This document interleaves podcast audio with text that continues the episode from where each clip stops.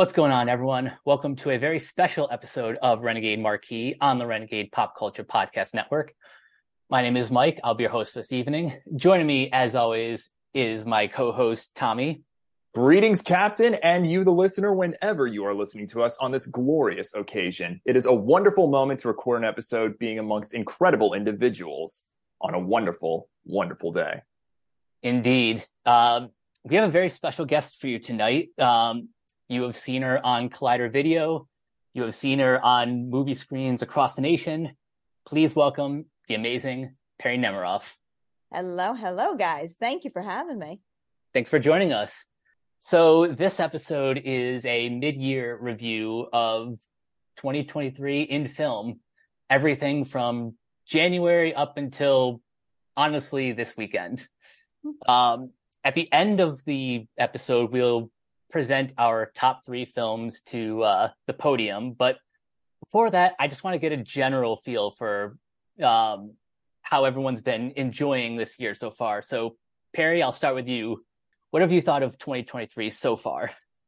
That's a complicated question to answer right now because of what's going on in the industry. So I don't really have the best vibes because of all of the strikes happening now. I would like that to be cleared up and for people to be paid fairly for their work, but just limiting it to the movies that have already come out. I am a, a pretty damn happy movie lover right now. I love all genres. You guys well know my favorite genre is horror, and that particular genre is just thriving in 2023. Oh, yes, indeed. And yes, I do want to make this perfectly clear that we at Renegade Pop Culture stand with the writers and the actors who are fighting hard for um, for everything that they rightfully deserve. Tommy, I'll go to you next. Your general thoughts on 2023 so far?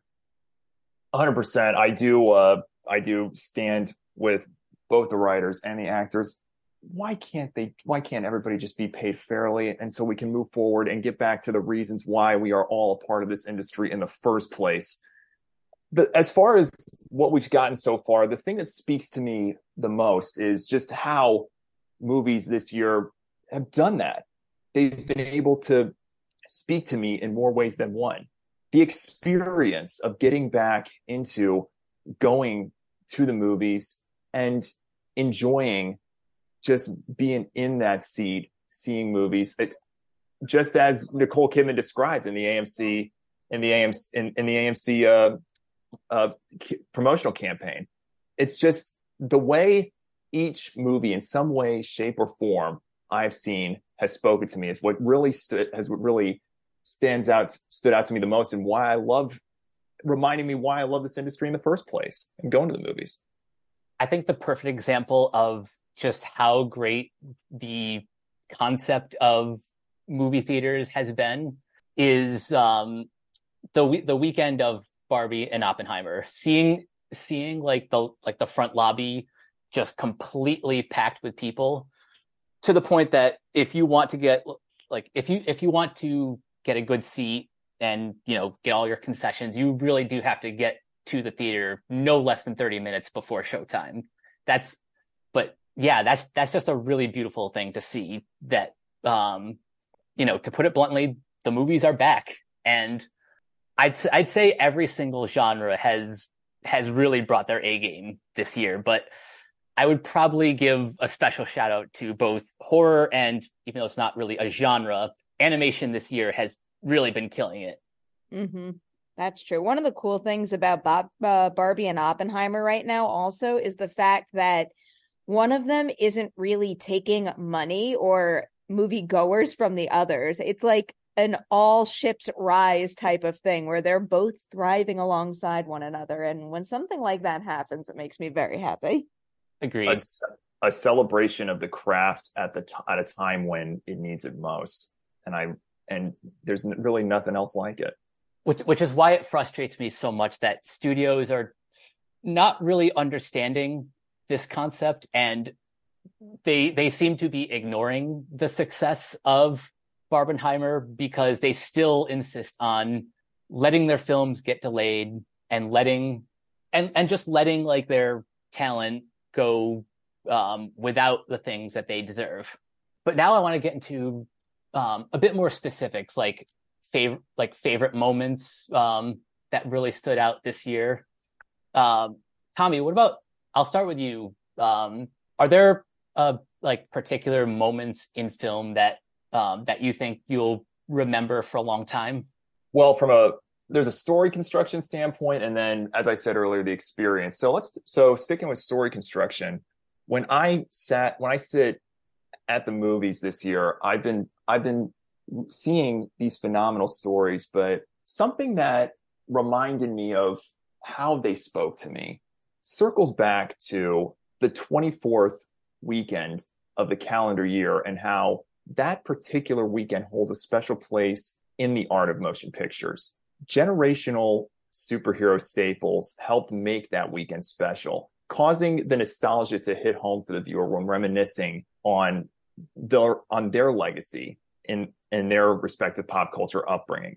Enthralled, the viewer is reminded throughout the experience why this type of release matters to them. And I thought of this when I was watching The Flash in IMAX. And Christina Hodson's screenplay is what steals the show. While the sound editing itself, as I mentioned in my review, is nomination worthy, some viewers may feel as if they've been through that type of story before. And the simplest displays of connection and power of self reflection serve reminder that everything happens for a reason. It's the type of story that one could could really watch and learn from in that respect. And it reminded me of a lot of sentiments of writers Russell T Davies and Chris Chibnall and what they brought as showrunners to Doctor Who and how crossing through established events is forbidden and how if one is not careful, the individual themselves could have the power to be their own worst enemy. So the sentimental element and how story impact can really speak to them is one of many things that have one of many movie moments, I should say, that have spoken to me so far in 2023. That that is honestly a really good one. Perri, what about you? Uh, is there one particular uh, movie moment that stood out to you? Um, there are many moments that stood out to me just because it's freshest on my mind because it hit theaters this particular weekend i'll say uh, talk to me because one of my absolute favorite things about going to a film festival like sundance where you're seeing a whole bunch of movies that no one has seen before they're making their world premiere. Some of the movies there don't even have distribution yet you get the opportunity to find hidden gems before anybody else sees them, before they get in front of the widest possible audience. And I was lucky enough to be one of the first to see Talk to Me and just immediately knew that that catchy concept was indeed going to catch on and wind up being a major crowd pleaser in the horror genre. And it was just the ultimate treat to have that experience at Sundance, to be able to follow the movie to South by Southwest and then to Comic Con. And now it's getting a very warm reception in the States upon release. And I could not be happier for that filmmaking team. Yeah, me, me neither. They, um, they, they really, uh, impressed me coming, coming from like the world of, of YouTube and ma- making like a powerful impression with their directorial debut. I can't wait to see what they do next. As far as um the movie, as far as uh the movie moment that really stands out to me, um it's probably well there there there are many moments from across the Spider Verse that that stand out, but it it's the stuff with with uh Gwen and her father. I think I think that really impacted me the most. Um, like every, every single time I've seen that movie, it's it's those those scenes that every, everything from like the like the art style, the colors, the lighting, and just the performances from from Shea Whigham and Hailee Steinfeld are they're they're just so heartbreaking, but very satisfying by the time we get to the end. There there's one there's one topic I um I remember not I don't remember like getting as much attention in last year's uh FYC and that's best original song. And I think this year the competition has gotten pretty fierce and we're still barely halfway through the year. 100%. And it's a very, it's a, it's so impactful, such a, it's the easiest way when one can look at at particular selections of music written specifically for the screen and and how and how these are properly promoted like you can see you can see these particular selections on as if you were in uh in a in a store back in the day in a music store or a even a even a blockbuster rest in peace and and and see on these screens like you see the latest releases and then and then the music videos itself it, it takes you back to that era of time. It's wonderful. Oh, certainly. Um, Perri, is there is there a song that uh, that you would like to see performed that night on the Oscars? The the song, I mean, this is the obvious choice, and I do think it's going to have a very good shot of winning this award. The uh, Billie Eilish song in Barbie is is pretty incredible, and you know, it's it's one of those songs that in addition to fitting quite well with the movie itself, is quite popular beyond the film. And I just have a feeling that that one two punch of popularity is going to wind up getting it the nomination. But we also still have a couple of other films this year that could probably break into that category that haven't come out. I'm really curious to see how the color purple turned out and if that one winds up getting a slot here. And then also a movie that I saw at Sundance with phenomenal music, uh, Flora and Son, the new John Carney movie. So if you know any of his work, you know that it is one to pay attention to in the song department. Oh, yeah, I'm very much looking forward to Flora and Son. For those who don't know, um, Sing Street was probably the movie that, well, I never got a chance to see it in theaters. I probably watched that like the most as soon as it came on uh, VOD. Like I pretty much spent the entire the like the entire end of the summer like having that on loop. So yeah, you bet I'm excited for Flora and Son. I still listen to the Sing Street soundtrack all the time. Same. Drive It Like You Stole It, one of the best, one of the best songs. Even at the end of it, one of Adam Levine's under Adam Levine's underrated pieces of work. And Go Now is just phenomenal. Oh yeah. Um, but speaking of Barbie, I think I, I think I speak for most people who would just be thrilled to see Ryan Gosling performing Just Ken. I don't think anyone would argue with that. if we're talking about things that will boost the ratings, that will go on the list. That or um, Jack Black performing Peaches from the Super Mario Brothers movie. That as well. There's a there's a bunch of uh, big names doing original songs this year. That could be quite the lineup for live performances on the telecast took the words right out of my mouth. That would be, I mean, Peach is just the hilariousness. I was, I was working, um, Connecticut this past weekend and there were several, um, moments that, moments or segments that featured that song in general and that taking it back to that pop culture, that pop culture reference.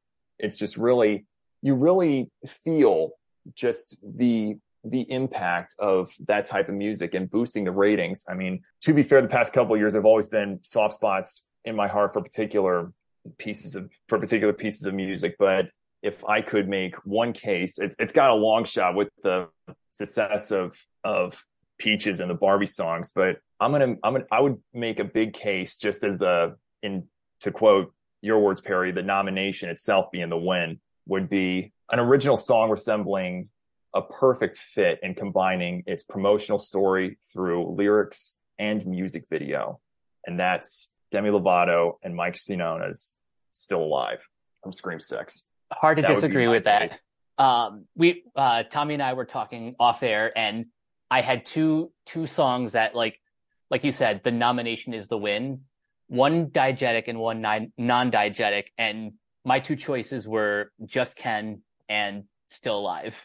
Hundred percent. It's just that feeling that that that that's the pure essence of, and not only just as good of a song as it is. When you look back and listen to that song right as we enter the end credits of Scream Six, it it's it like it reminds you of what the character what these characters have gone through specifically in the case of specifically in the case of Sam and her journey and where it's gotten to up to that point. You just really you really real take in a deep breath and live and live that experience in that one moment.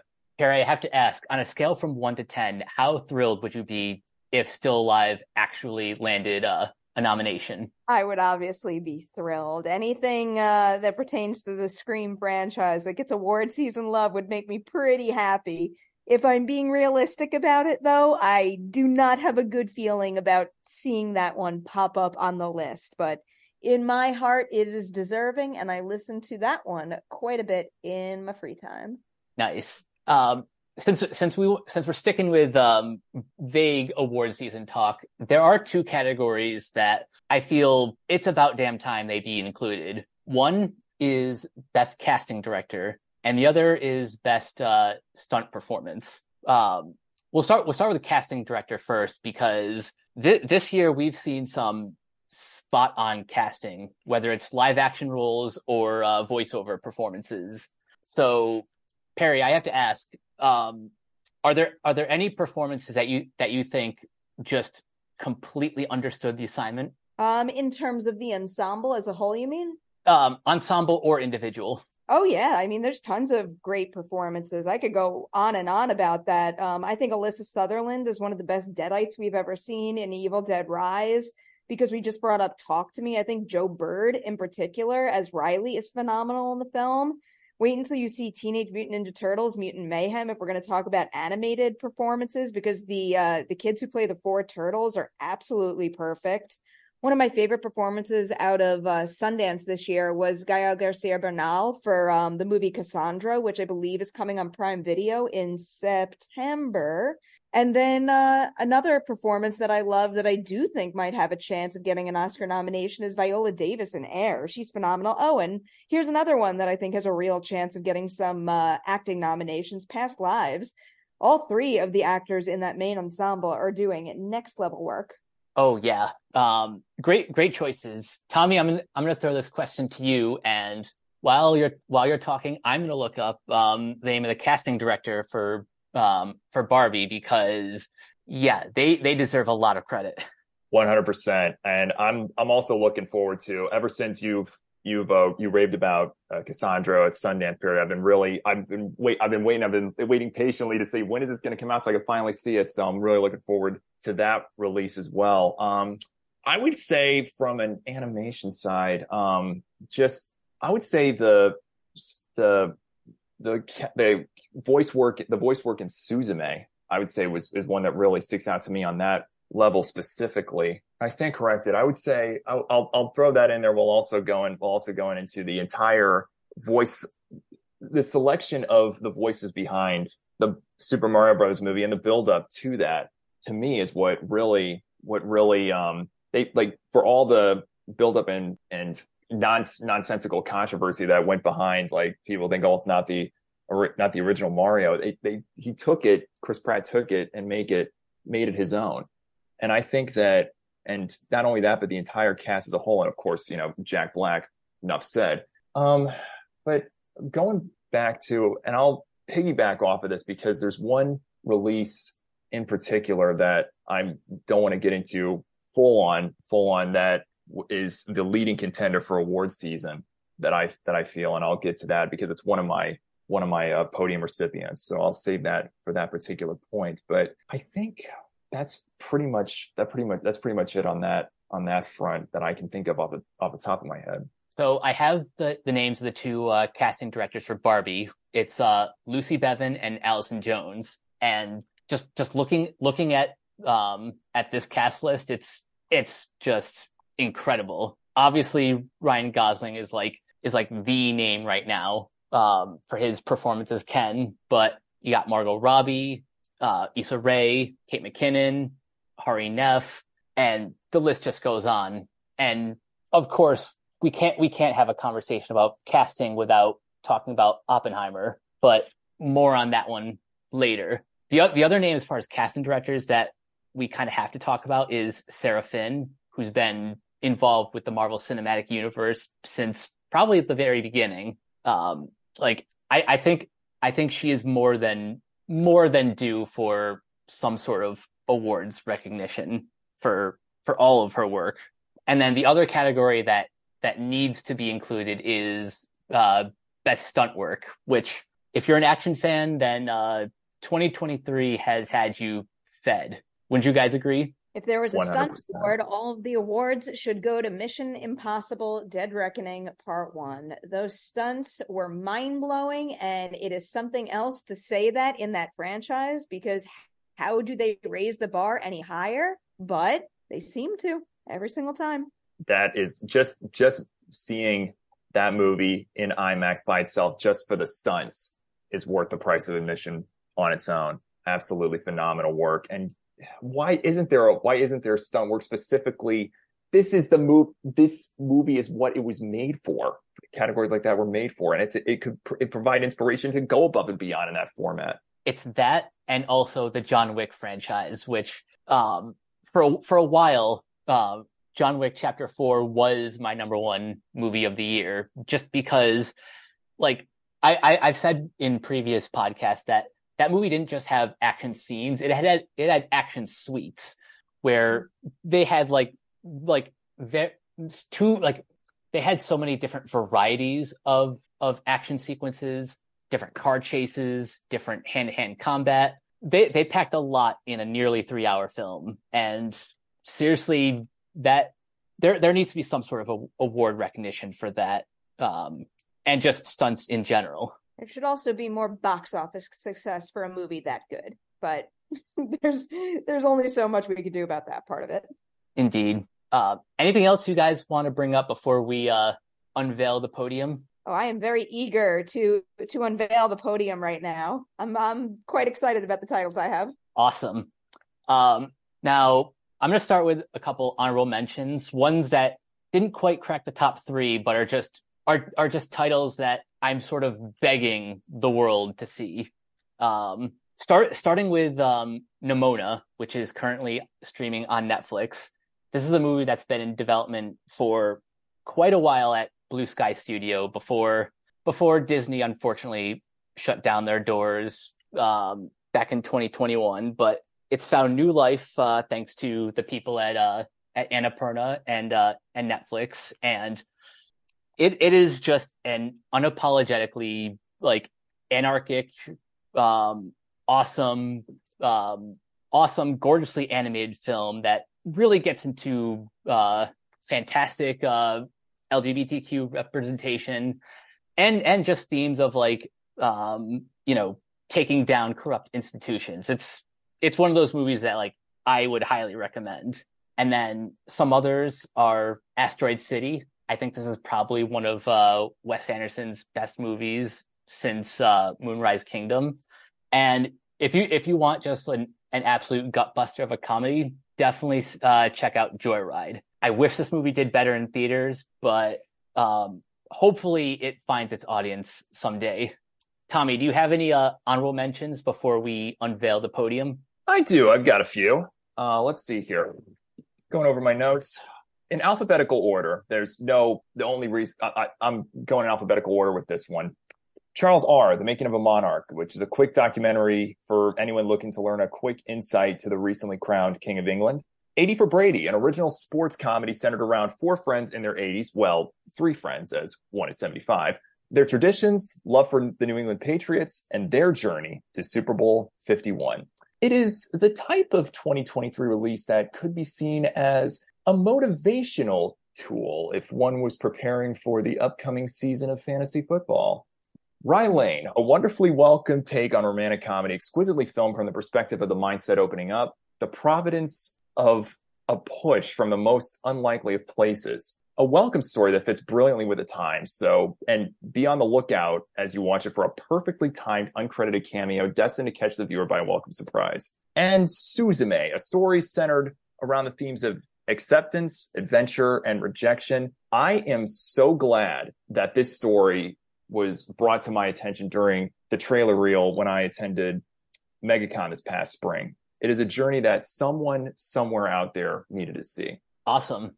Perri, what about you? Um, do you have any uh, honorable mentions to share? That I do. I've already mentioned a couple of them, but these are movies that are that are so high up on my list. They will all be in contention for my top 10 of the year.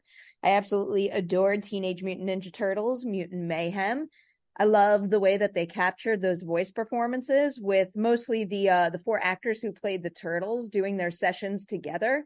Makes their their chemistry stronger than ever. I think the crosstalk really helps with the authenticity of that brotherly vibe they have and the animation in that is just absolutely stellar looking. The detail and the texture and the fact that you could feel that every single stitch of that movie was made by by people, by true artists. I love that movie. I'm also a very big fan of Rob Savage's The Boogeyman I'm a big Stephen King reader, and I was always wondering how you would take that short story and turn it into a really solid feature. And I think he did it just the right way, where the short story is done justice in a single scene and then really beautifully expanded upon via a story of a family dealing with grief. Some of those scares are so wildly effective. Uh, Cassandro is another excellent one. I already brought that one up. You're going to be able to catch that on Prime Video really soon. It's another one with a phenomenal ensemble. The athleticism on display in that movie is something else. And the true story is also just hugely inspiring and something that more people should be aware of. Uh, speaking of true stories, um, I also love Air quite a bit. It's one of the first movies this year that I walked out of and said to myself, watch out for that one. It could be a big Academy Awards uh, contender. I, I don't know if I'm feeling as confident in that prediction anymore, just because it didn't seem like that movie made as much noise as it would need to in order to last all of these months into award season time. But we'll see. I'm rooting for it. And then another Sundance movie that was phenomenal was Past Lives. And that that is one that I would watch out for. I'm hoping it breaks into the Oscar conversation, but in in uh, particular, the uh, Independent Spirit Award should be a an award show where that movie really thrives. Nice. All right. So without further ado, it's time to unveil the podium. We will start with uh, the bronze medal. Tommy, would you like to go first? Absolutely, Captain. I will begin with my selection for my bronze medal recipient. When announcement teaser trailers are played at a movie theater, specifically over a year out from the project's scheduled date of release, the viewer gets an idea that, regardless of how the final product turns out, they are destined to be in the midst of something special. This was the case last summer, just before the lights fully dimmed for Nope. In the vein of a countdown, the world got its first glimpse of a biopic centered around the scientist whom Kai Bird and Martin J. Sherwin dubbed the American Prometheus, Oppenheimer. Now that Oppenheimer has been released, it serves it serves as the epitome of a historic cinematic epic in the vein of a biopic. There is a reason as to why Christopher Nolan can be seen as rightfully placed alongside Martin Scorsese and Steven Spielberg on a on a Mount Rushmore of best directors of a generation the spectacular celebration of the craft with the choice to film on film combined with different color selections for the sake of orientation and character development and pristine sound editing that flows through the viewer is an experience unlike anything we have seen at the movies in 2023. Oppenheimer could now be seen as the leading contender for award season, specifically in the categories of Best Picture, Best Director, Best Actor for Cillian Murphy, Best Supporting Actor for Robert Downey Jr., Best Adapted Screenplay by Christopher Nolan, based on the biographical novel American Prometheus, Best Original Score, Best Cinematography, Sound Editing, Production Design, and Costume Design. And backtracking to our to our conversation about outstanding direction and casting, this was what I was alluding to and holding on to get to that moment. My God, that cast! Seeing so many recognizable faces from over the years being a part of this this masterclass is just incredible. There are two reasons Oppenheimer, in my eyes, does not receive a perfect score. The first is due to uh, noticeable usage of audio dialogue replacement in some shots. The second was the result of an editing showcase in a scene that sees a character undoing their bow tie in one shot before cut to another character, then back to said character where their bow tie is made in full before I cut to another character, then back to said character where their bolt where their bow tie is down once more. That said, seek Oppenheimer out in IMAX for the full experience. If you are fortunate, seek out the IMAX 70 millimeter experience where you will be able to witness the movie as Christopher Nolan envisioned the final product to be seen. A generational cinematic experience. Oppenheimer, one of 2023's best films. I will have more to add to that later, but Perri, um, what is your uh, bronze medal recipient? My bronze medal recipient, current number three of the year, is Talk to Me. Again, everyone knows I love horror movies. In particular, I I tend to fall pretty hard for horror movies with a really catchy core concept, and that's what the embalmed hand in Talk to Me is. And I think it's brilliantly used as a highly entertaining, fun to watch horror movie device where this whole idea of somebody being being able to willingly become possessed via this hand is just pure genius. It makes the first half of the movie like a thrill to watch to the point that you are sitting there wondering would I do that myself? Would I hold the hand, say, talk to me and let me in? But then I think it's the back half of the movie that really beefs up the thematic heft and the character arcs that you experience in the film. It's the, it's the complete package. It's a good time at the theater. It's a very successful, uh, creepy concept, but it's also got some, some real heft and meaning to it. And also, because we've talked about casting directors, a phenomenal young ensemble. I've already mentioned Joe Bird, but Sophie Wilde as the lead is something else. And really, I can name drop every single cast member in that film, and they're delivering top notch, top notch work. All names that if you don't know them yet, I do have a good feeling you're bound to know them in the future. I am obsessed with this movie. So, Talk to Me sits just out, like, just outside of the podium, it's it's my number five movie of the year. But honestly, I stand by everything you said from you know from the casting to you know the production design, all of the practical effects um, on display. It's it, it's one of those movies that I'm I'm glad uh fine like I finally got to see and that um probably probably won't um won't make be like the top like the top movie of this weekend, but it's it's going to find its audience, and we're I have a feeling we're going to see more of this uh, mythology in the future. Um, but my number three is the, th- the thing is any one of these movies could have been number one at one point or another, and the first one to really take that spot was Spider-Man Across the Spider-Verse. Um, obviously, if you know me, you know how much animation means to me. And while I wish uh, the working conditions were, um, you know, better than than they apparently were um, during the making of this. That doesn't change the fact that this is still an incredible piece of uh, like just incredible work. Um, like the animation um, that w- began with Into the Spider Verse has been taken up a notch. The story is just epic. The performances are phenomenal th- this this is just a movie that uh, that I just find incredibly special. So now we go to the silver medal recipient. Perri, do you want to uh, give us your uh, your choice? My silver medal number two choice is Evil Dead Rise. I've been rooting for director Lee Cronin ever since seeing his feature directorial debut at Sundance. And you know, I watched that movie, The Hole in the Ground, and I see the signs of a very talented filmmaker, but I don't really think many people out there looked at the hole in the ground and said to themselves, that director would be a great fit for the Evil Dead franchise. They're two completely different forms of horror. But now when you pair Hole in the Ground with Evil Dead Rise, it is abundantly clear that Lee Cronin is capable of anything.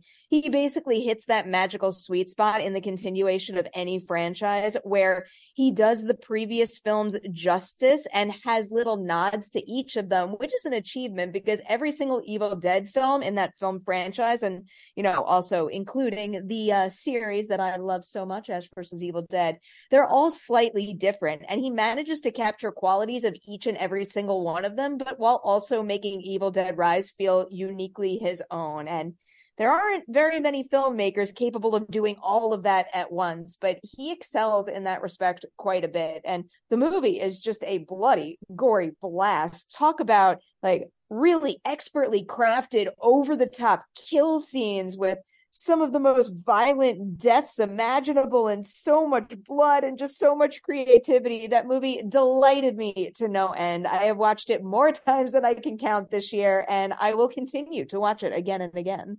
Nice. Uh, Tommy, who is your uh, silver medal recipient? When I thought of my selection for the silver medal recipient, it came to me in the same mannerism on how this particular selection came to me. Sometimes a movie may come to an individual when they least expect it. They see the imagery on what could be the feature's home media case or the description from an on demand library or streaming service. Their curiosity peaks, they rent the feature, they press play, and they begin their viewing. During their viewing, they realize there was a reason they selected this particular feature. They are not only learning from the experience, but realize it as being there for them when they least expect it. Sam Now. Reed Harkness constructed this coming of age documentary that followed himself and his half brother Sam Harkness in a journey to discover what and why a specific moment transpired during their upbringing, along with the effects of that moment and how all parties involved evolved over a period of time. That is pretty much all I want to say, as I feel expressing any further sentiments or plot points could ultimately deter the viewer's experience of Sam Now where they would be unable to capture the documentary's full weight and pull. I feel that it's best going into the film knowing as little as possible, though it would be unfair if I didn't provide a proper disclaimer saying that while I recommend it, um, some of the subject matter may not be suitable for all viewers. That said, the documentary is available now on pbs.org under their independent lens section and PBS Passport. Please see this while you can. It is an experience that floored me.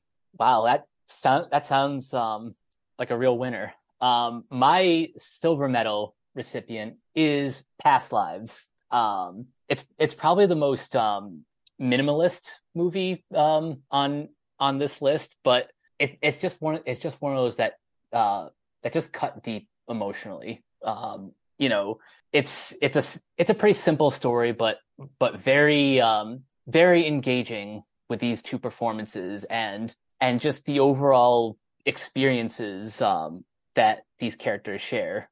Um, like, and we we were talking about directorial debuts. I think um, I think Celine Song has a very bright future ahead of her. Um, if if this is how she's um, starting her film career, I can't wait to see where she goes from here. And now it's time for that uh, gold medal recipient. So, Perri, what do you got?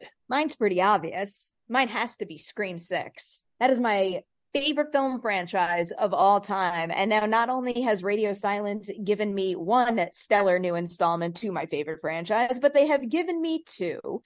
And somehow, like as much as I love Scream 5, I am currently ranking Scream 6 above Scream 5 for for a number of reasons. Like in particular, Scream 6 has one of my favorite Scream attack sequences of the entire franchise. It's the the Gale versus Ghostface attack, which I think is just like A plus action and intensity and performance work across the board. But one of the other reasons why I have Scream 6 ranked so highly, obviously for my favorite films of 2023, but also within my favorite film franchise ever, is because of the core four. We're always talking about this when we're discussing the continuation of long running horror franchises that eventually you hit the point where you want to have a passing of the torch to a younger generation and very few film franchises can can do it very few film franchises can get the hardcore fans to you know start to let go of the original main characters in favor of newcomers but Scream 6 marks the point that they did it. I think they started to do it in Scream 5, but with the establishment of the core four in Scream 6, I can confidently say that while I love Scream's big three more than anything in the world, I feel quite confident going into the future of Scream with the core four leading the way. That doesn't necessarily close the door to certain returns, but I think I have hit the point where I love the core four just as much as some of my favorite Scream characters from the past films. And that is just like, I don't know, that's one of the biggest accomplishments in my book. Oh, certainly. Tommy, uh, your gold recipient. All right. The gold medal. Earlier in the show, I talked about how specific storytelling has the power to speak to the viewer. A special feeling felt from within. A feeling that could come through one of many different outlets a scene from a movie, a song on the radio, the words of a writer, the competitiveness of an athlete, or the performance of a stage actor. For Sonny Vaccaro, it was through witnessing a television commercial centered around a catered tennis racket he realized everything his employer, Nike Incorporated, was doing wrong. Nike's competition, Converse and Adidas, were ahead in sales by a percentage difference as much as 110.5%. Nike needed a new strategy to make them stand out and picking random NCAA Division One basketball prospects was not convenient. Thinking back on the aforementioned tennis racket commercial, Vaccaro viewed a playback cassette of the 1982 NCAA Division One men's basketball championship game. Witnessing the performance of a freshman player, he felt something special. It inspired Vaccaro to pitch the athlete as the center focus of Nike's basketball division. Unprecedented at the time, it would go on to change the way apparel of any sort would be marketed. The player, North Carolina at guard six six Michael Jordan. The movie Air. Alex Convery's screenplay brilliantly allots the viewer to feel as if they are physically alongside these individuals in their respective journeys. The realism highlighted from the simplest of conversations at a 7-Eleven between clerk and customer to a discussion centered around the true meaning of Bruce Springsteen's Born in the USA when Vaccaro shares a scene with Rob Strasser, played by Jason Bateman, in a career best performance. The viewer feels what's at risk for both individuals, yet it's not hammered down the viewer's throat in overly dramatic fashion. The delivery of simple explanation is all the viewer needs to understand the journey and its stakes. Further genius of Convery's screenplay comes at a moment where the viewer will feel content that the eventual pitch will go exactly according to plan when a welcomed curveball highlights the importance of always having a plan B. The realism of Damon's delivery in that moment is what seals the deal. Ben Affleck's direction, combined with Robert Richardson's cinematography and William Goldenberg's editing, elevate this 1980s period piece not merely through its pop culture references and needle drops, but through the emotional impact of the simplest of significant moments.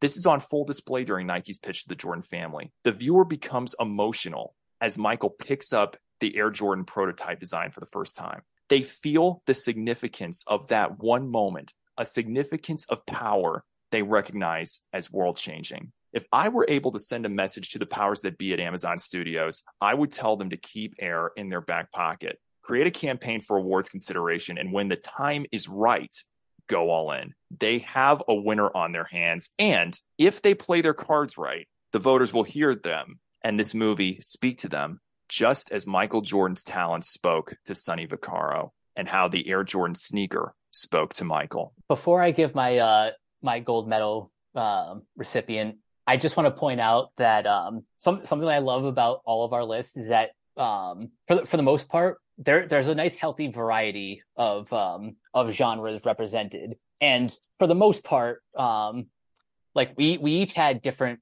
different choices in our top 3 um but that's about that's about to change because my number 1 is Tommy's number 3 and that's Oppenheimer. I don't think i'm exaggerating when i say that this might be Christopher Nolan's masterpiece. The film that while while he may have only um, discovered this idea recently, it feels like a movie that he's he's been like wanting to make for years. Like everything in his career has been building up to this this um, incredible three hour epic that you would you wouldn't think be would be as um, you know as impactful in terms of box office um, in the current landscape as it is now. But you know, Nolan is just one of those directors that can pull off pretty pretty much anything. And this movie kind of has it all. It has a little bit of it has a little bit of horror during during that scene in the in the gymnasium. Um, it has phenomenal casting, um, excellent cinematography by uh, Hoyt van Hoytema, and of course, um, like the score by Ludwig Göransson is probably one of one of his best of all time. Um, yeah, Opp- Oppenheimer is definitely a film that you that you need to experience on the largest screen possible. So yeah, I, um, now before before we wrap up, I do kind of want to um, throw one more question. Um, you know, uh, what like dep- depending on what movies um, you know, keep their release date. Are there, are there any titles in the second half of the year that you guys are looking forward to? Perri, I'll start with you. The Hunger Games Ballad of Songbirds and Snakes. That is the quickest answer I could give. I am obsessed with those books, and I also was very into the movies. I was a little worried about the idea of them doing a prequel story, especially after all Katniss fought for. Why would I want to go back and re experience another Hunger Games? Then I actually read Ballad of Songbirds and Snakes, and it is a damn good book, a really interesting story. And it's one of those things where if the movie is as good as it needs to be, it could wind up changing how you rewatch the other four Hunger Games movies. So I've got a lot of faith in that story and very, very high hopes for that film. Um, yeah, I I've I've only just recently seen that that first full trailer, and yeah, um, my favorite of of the movies is is still Catching Fire, but th- this one looks like it has a lot of potential. Tommy, what about you? Well, I'll also add that seeing hung, seeing the original Hunger Games opening night on at uh, Alamo Drafthouse West Lakes in San Antonio was that was that was an incredible experience in and of itself. That t- talking back earlier will also live with me forever. I would say that there are a lot of different. We are in for quite a year in regards to in, in regards to that aforementioned variety we were talking about earlier. But I mean, you've got Blue Beetle. I, I was supposed to see Mutant Mayhem on the morning of this recording, but I had but I had a conflict that I'm that I didn't get to, but I look forward to seeing that later. And then of course you got Napoleon, Wonka, the creator, and right before when I saw Oppenheimer, I saw the trailer for the next Exorcist movie. I'm that that in and of itself, the moment I heard just the tidbit of the music, I knew exactly what it was and I was hooked. So I'm looking forward to that. And of course, and of course, Cassandro. Um, by the time by the time this podcast is up, I will have seen um, Mutant Mayhem. So, but for the longest time, yeah, that that one was up there as as one of my most anticipated. Um, the other ones are Dune uh, Part Two because I was just a huge fan of of the first film, and I really can't wait to see what um, Denis Villeneuve was holding back in Part One and um, just chomping at the bit to uh, to release in part two. There's also um, Gareth Edwards' new film, uh, The Creator, and sort of the end of Disney's uh, 100 year uh, celebration is their next uh, animated feature, Wish, which look it looks it looks just gorgeous with that uh 2D uh, 3D hybrid uh, art style, and also a return to a more traditional um, villain with Chris with Chris Pine um, playing this character. So yeah, 2023. I'm hoping ends on a high note, but that takes us to the end of of this podcast. Um, first of all, Perri, thank you for for joining us. This was a lot of fun. Where can people find you online? Thank you guys for having me. Um, I am all over the place online. You can find me on Collider, on TikTok, Instagram, Twitter, YouTube. the list goes on and on. But go watch Collider Ladies Night.